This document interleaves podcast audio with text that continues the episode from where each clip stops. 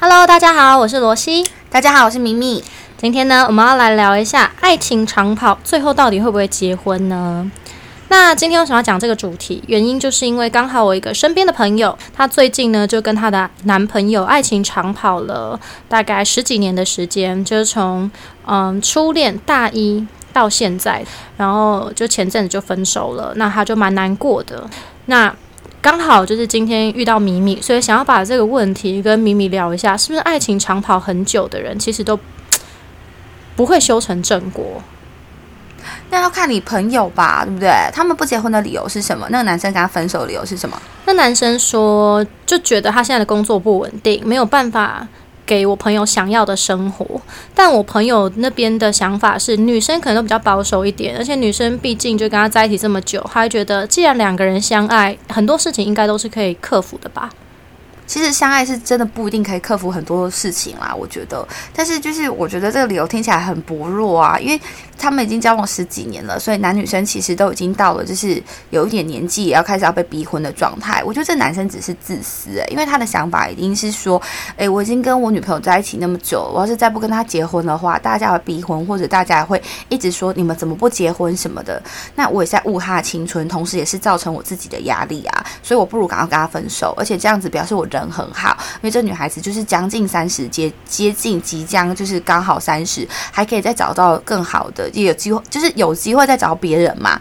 可是我不一样啊，因为我才三十岁，那我现在就是第一个，我可能就轻松，我不用再担心被逼婚。然后呢，诶，我可能再过个几年又可以找到一个很好的女生，或者是我这几年在交女朋友的时候，我可以去找到很小的，不会逼我的。反正怎么样都是那个男的好处比较多，这真的是自私的，因为如果。他真的爱你朋友的话，说什么想要给他更好生活，那他就会去努力啊。人是自私的，人的自私是这样，是说你不可能因为爱一个人，所以你觉得我要去成全他，我要让他去过比我更好的生活。然后你朋友、你朋友的男友、前男友在这里去钱柜喝闷酒，我才不信。你真的爱一个人，你怎么知道什么东西？那她男朋友每天都抛动态在钱柜喝酒，哎。哎，那个你太扯了吧！这就是没有先录好，但我吓到了。可是问题是，好，那我们来，我们现在讲一下钱柜的事情。所以你觉得那是真的吗？那也可以是演的，他只是想让他朋友们觉得说，我跟他分手，我也很痛。你们不要以为只有女生很痛苦，这是我痛定思痛的决定。他也可以是演的啊，我是不知道几分真啦。可是我告诉你，什么叫做我心目中的爱？就是我很肥，可是我真的太爱这个男的或这个女的，我要想办法让我自己变得很好，我才能留住他，我才可以给他生活。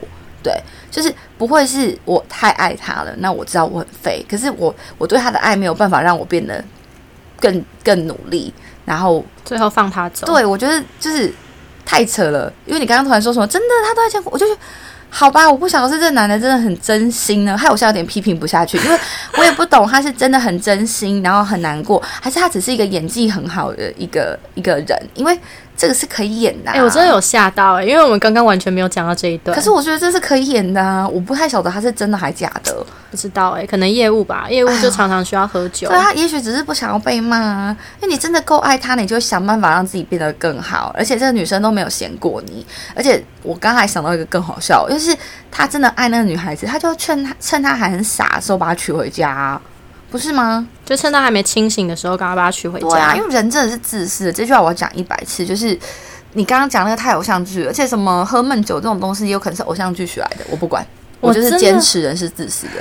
哎，我真的觉得人是自私的，尤其现在的单身男女，我觉得大家都比较为自己而活，所以其实我觉得现在的结婚率应该也会偏低，但这有点离题。好，我们回来是还好啊，只是说结婚率偏低这件事情，大家也可以思考一下。比如说，就拿你朋友来做例子，你那个朋友有一定要嫁那个男的吗？我觉得他蛮难过的，可能他也没有想过。我觉得他应该会觉得说，这段感情毕毕竟又走了十几年了，那未来的下一步可能就是结婚，所以他可能也没有想说就是一定要嫁他。但是以整个路程这样走下来，他可能也没有想过他要跟别人结婚吧。而最后就是分手之后，他蛮难过的点，我觉得应该是 不不甘心。然后我觉得不甘心，应该就是不甘心，就是你浪费这么多的青春在这个男生身上，毕竟十几年，而且是在人生最精华的时候，十八岁到大概二十八岁、二十九岁的时候，就是你可以在这么青春、就是正美貌的时候，去可以认识这么多男生的时候，就把这个青春全部奉献给他，然后最后现在。没有一个修成正果的一个结局，什么都没有，就是一场空啊。我觉得我可以懂这个心情，因为就是大家都经历过很类似的，就是啊，好不甘心哦，跟跟某一任的男友分手了，然后就会觉得说自己在跟这个男友交往的时候是自己最美啊，青春的霸退的时候。可是你你想想看，比如说，当然很多婚姻是失败告终的，可是我们讲一个比较简单的例子，比如说像是哦那个王永庆的孙子王全仁，诶，他那个时候有很多很年轻的妹可以。就是选择他还不是娶了麻衣，麻衣那时候不是也三十了，然后还有像是龙岩集团的董事长，他不是之前跟另外一个就是某一个蔡成阳的遗孀赖美丽吗？那人家都有青春的少女可以选，就是他们都五六十了，对他们来说青春。三四十、二三十都可以吧？他们会想要找年龄相当的人，对吗？所以我觉得你不要一直很难过，说觉得自己好像已经没有青春了，然后好像说很不甘愿，然后就觉得自己可能在跟下一个男朋友交往的时候，已经没有青春的美貌啦或什么的。其实你有别的东西可以给他，然后那些东西也许是一个成熟男子他真的想要的，说不定是一个可以沟通的灵魂，也有可能是你很圆融的个性，那也有可能是你就是经过了这段时间之后沉淀之后的一个就是很退。变得自己，像我自己以前就是靠背任性啊，然后再跟。你为什么听到我任性的时候笑一下？也是啦，因为就是他真的是听到我们都任性的实力，对，就是我真的就是这么任性啊，所以我觉得我给我老公的当然不是什么青春的肉 爸爸刚配啊。刚刚 Tammy 说他现在个性很好，之后我就默默抓住他的手说：“你现在个性是好的，你以前你以前到底个性有多差？超恐怖的，超级恐怖，好不好？对，就是你如果去问我任何一个以前朋友，大家就会说我对我老公已经是世界好了，对，其实我都没有暴怒，哎，也没有在。面摔东西什么之类的，好啦，反正就是我虽然没有给他很青春的 body，甚至还生完小孩还变胖，还死了，说不回去偷吃宵夜，可是我给了他的真的是别的东西，包含可能还有比如说在他的事业上支持什么，那那些东西是我没有办法给我前男友的，我觉得是这样啊。那我想问的是，除了不甘心跟青春，我觉得还有一个是习惯诶，就是你在一起十几年了，你的整个生活方式都因就是可能绕着跟男生去迎合自己的生活方式，那。那要怎么走出来比较好嘞？我觉得你真的要让自己的生活有趣。那如果真的没有办法的话，就算去滑 Tinder 什么都好，因为习惯真的很可怕。如果你今天没有办法就是接受分手，只是因为你觉得这个男的离开你的生活之后太空洞了，你要好好的检讨一下你过去的十几年。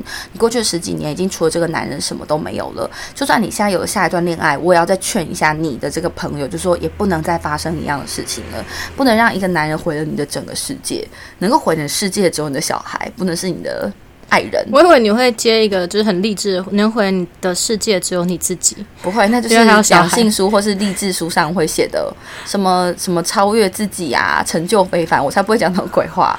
可以摧毁你的只有幼儿，相信我，对 你不能被幼儿以外任何东西摧毁所以你已经被摧毁了。废话，整个身体还有整个心理，好不好？对，太好笑。嗯。惨啊！你不知道？那你觉得怎样的男生才是可以嫁的啊？可以结婚的？可以结婚的？哦。我觉得就是你三句两句，就是三天两头一直是提到就是结婚结婚结婚，你到底是有多想嫁？你要去参加我爱红娘吗？不是不是，我觉得其实我会问这些问题，其实都是情有可原的。你知道我这一趟回彰化，我认识就是我爸爸口头上都会说啊，你不结婚也没关系啊，反正最后回来爸爸养啊。但我爸呢，那一天我回去的时候，我爸看到我，他就会用一脸很嫌弃的脸看着我。他说：“哎，二三呃二十几岁的时候，男朋友一个换过一个，但现在快要三十岁了，这没有半个惨这样。然后用台语，然后用一个很唾弃的脸看我。然后后来我就不太想理他，我就是开始用，就是我开始在用手机，就跟我朋友聊天，就打字打的很快。然后我爸又看到我打字，他又不爽，他就说。”没有男朋友就不懂在聊什么天，到底有谁还可以聊天呢？不聊就更不会有男朋友。对没？但他爸懂什么？但但我也是跟女生聊天，好伤心哦。然后后来还有一个是跟我爸聊完天之后，我就过去跟我奶奶聊天，然后奶奶就跟我聊天，她说：“哎，我两件事情要跟你讨论，我想要什么事？”她就说：“哎，第一件事情，她就是要拿我的钱去。”标回啊，就是标会，不是吧？他应该上拿点钱去报我爱红娘吧？不要乱讲嘛！我觉得应该是越越南新郎有这种服务吗？哦，先不要，就是有可能就是要拿那些钱帮你筹措下美好的婚姻，有可能，因为毕竟我阿伯是娶越南新娘，所以我奶奶可能是要就是。如法炮制，拓展男性的相关业务。Oh my god！对，而且现在女生的那个人口比又比男生多，我觉得很有可能会，我我应该不会行，这有这个行业，我应该不会沦落到这种地步吧？好，不能说沦落，那越南新娘有的很棒哎，我跟你说真的。我们改天可以录个越南新娘特辑嘛？我跟你分享一下，我身边真的有就是呃跟台湾女生分手之后，跟越南女孩子结婚之后超级幸福的实例。真的假？可是我看到都还好，我觉得虽然我我阿贝很不觉得，幸福、欸。虽然我觉得这一集录完可能会有些台湾女生生气，她就觉得说，哎、你怎么可以这样讲？难道你也是仇视台女的一种吗？嗯，可是就是真的有，我身边是真的有竹科工程师跟越南女生结婚之后过超幸福的案例、欸。好，那我们下次讲。可是女生会想听吗？我觉得大家会生气。那你就因为那个主反正你你的主题不就是惹怒女性吗？哎你不是就已经没有女生朋友了吗？完全没有啊反正讲完之后就，你反正已经？已经人妖吗？已经不会更惨啦，就是反正已经在最惨的状况好，没有，我奶奶那天就后来就讲完标会这件事情，讲完之后，她就又语重心长的跟我说：“哎、要三十，今年找到人就可以嫁，就可以结婚了。人就可以，对，她说不烟不酒，个性好就可以嫁了。人就可以了。而且她对她还说今年一定要嫁。我想说，到底是可能神明有就是有去托梦跟发生什么，事？这样他可能有去帮你算命吧。我爸跟我阿妈就是不知道发生什么事，吃错药吧。然后这一趟我就想说，哎，赶快逃离我家，我就赶快又逃回来台北了。压力很大。对，所以现在有没有懂你那个朋友的前男友心情？他说不定就觉得天哪，每个人都逼我娶她，我压力很大，是不是就是这样？是吗？对啊，所以他想让自己好过啊，然后就赶快分手了。所以结论就还是自私嘛。我就是觉得是自私。那那你到底要不要跟我讲要怎么结婚啦？怎么样可以嫁妹？好烦啊，我想给你答案就是去我爱红娘哦，真的很烦。不要。好啦，认真一点。我爱红娘跟华听的到底有什么差别？我爱红娘的会比较有钱，听得上也蛮多有钱的吧？假吧？听得可以嫁吗？可以假啦。哦，可以假哦，对不对啊，我爱红娘不能假吗。这是我的房子，这是我公寓，这是我的车，可是说不定不是。啊，我爱红娘不能假哦。而且重点是现在拿我爱红娘那个年代的？有吧？那个报纸什么不是都还有什么婚姻中介吗？然后我在路上还有看到什么刘阿姨，然后什么成功撮合几对什么的，呵叉叉与叉叉完婚，就是路上还是有这种招牌耶。其实你是蒋阿姨吧？哦，真的，我以后说不定也可以成为这样的一个职业，而且你可能很快就需要我服务对我可能是你的再这样第一个下去的客人，对。好，就是怎么样可以嫁，我还是觉得就是一定要想得很清楚。那如果是以我自己为例的话，我觉得就是说，男人真的是婚前也不是没看过，然后就是该玩的也玩了，该认真的也认真的，该被骗的也被骗了，就是我觉得形形色色也都是看过啦。可是就是我前男友对我非常好，然后我跟他在一起也没有什么不好，唯一的缺点就是他很肥，就是比较穷啊什么之类的。但是他对我真的是超级好，所以那时候我也曾经有过这样的一个感觉，就是说，反正我事业跟经济上上面我都觉得我可以支撑自己，甚至支撑这男的，不如我就跟他结婚，因为这样我可以得到保姆兼助理兼男友兼老公兼就是照顾我生活起居的一切。见费用。哦，真的，我可以全心的发展我事业，没有什么不好。可是我父母就是极力反对，然后尤其是从来不管我的爸爸，就是也是一直告诉我，这么没有尊严的男人真的不能嫁。然后我都一直跟我爸很坚持说，他就是爱我才没有尊严，他不是这样的人。和我爸就是死活都不听。可是我老公跟我求婚，就是也才认识一下，可是我爸妈都完全没事，甚至我爸也是说可以嫁，我就觉得很奇怪，因为我老公对我也超好，他也是愿意成全我的事业的人，然后就是照顾我的生活，然后要说没尊严也是啊，因为就是真的是都被我整得很凄惨，在交往期间。可是我爸爸居然说他可以结婚，那我就问我爸说为什么，然后我爸爸才跟我说，因为我老公完全不需要我在经济上 support 他任何东西，可是他就是愿意对我好。但是我前男友可能是真的太需要我的帮助了，所以他不得不对我好。那听到这件事情之后，我就觉得真的是要到一个很基本的，就是说不一定要到非常的有钱，可是经济上你一定要满意。双方一定要满意，那每个人对满意的标准不同。有些人觉得月薪五万、三万、十万、二十万，每个人对满意的标准不同。可是，一旦你们过了经济这个坎之后啊，真的会比较容易拥有一个美好的婚姻。因为在婚姻或爱情里面，吵经济是最无解的。两个人不可能吵一吵就突然有钱可以缴税，也不可能吵一吵就有钱可以买股票或者是还房贷。钱是吵都不可能会，钱是吵不可能可以结束的话题。对，但其他的都可以。就是你如果跟我说有爱可以克服很多东西，我真的相信，但经济实在是太难了。所以我爸爸讲完那个之后，我就觉得对，就是他已经满足了这样的一个条件，就是世俗上来讲，经济上我是满意的，与多少钱无关，至少是够用的。然后再来就是个性上面，他愿意对我好。所以我觉得就是符合这样的条件，是我当初觉得可以嫁的标准。那不见得每个人都要跟我一样，可是就是希望大家可以把我这句话听进去，就是真的不是在讲要多有钱，可是你一定要满意，因为你们一定要记住，就是钱真的无解，还有钱可以解决很多的问题。你们不用吵谁洗碗谁扫地，你们可以买扫地机器人的话，就是这些事情也是可以解决的。然后你也不用吵谁顾小孩，因为有保姆，真的是这样。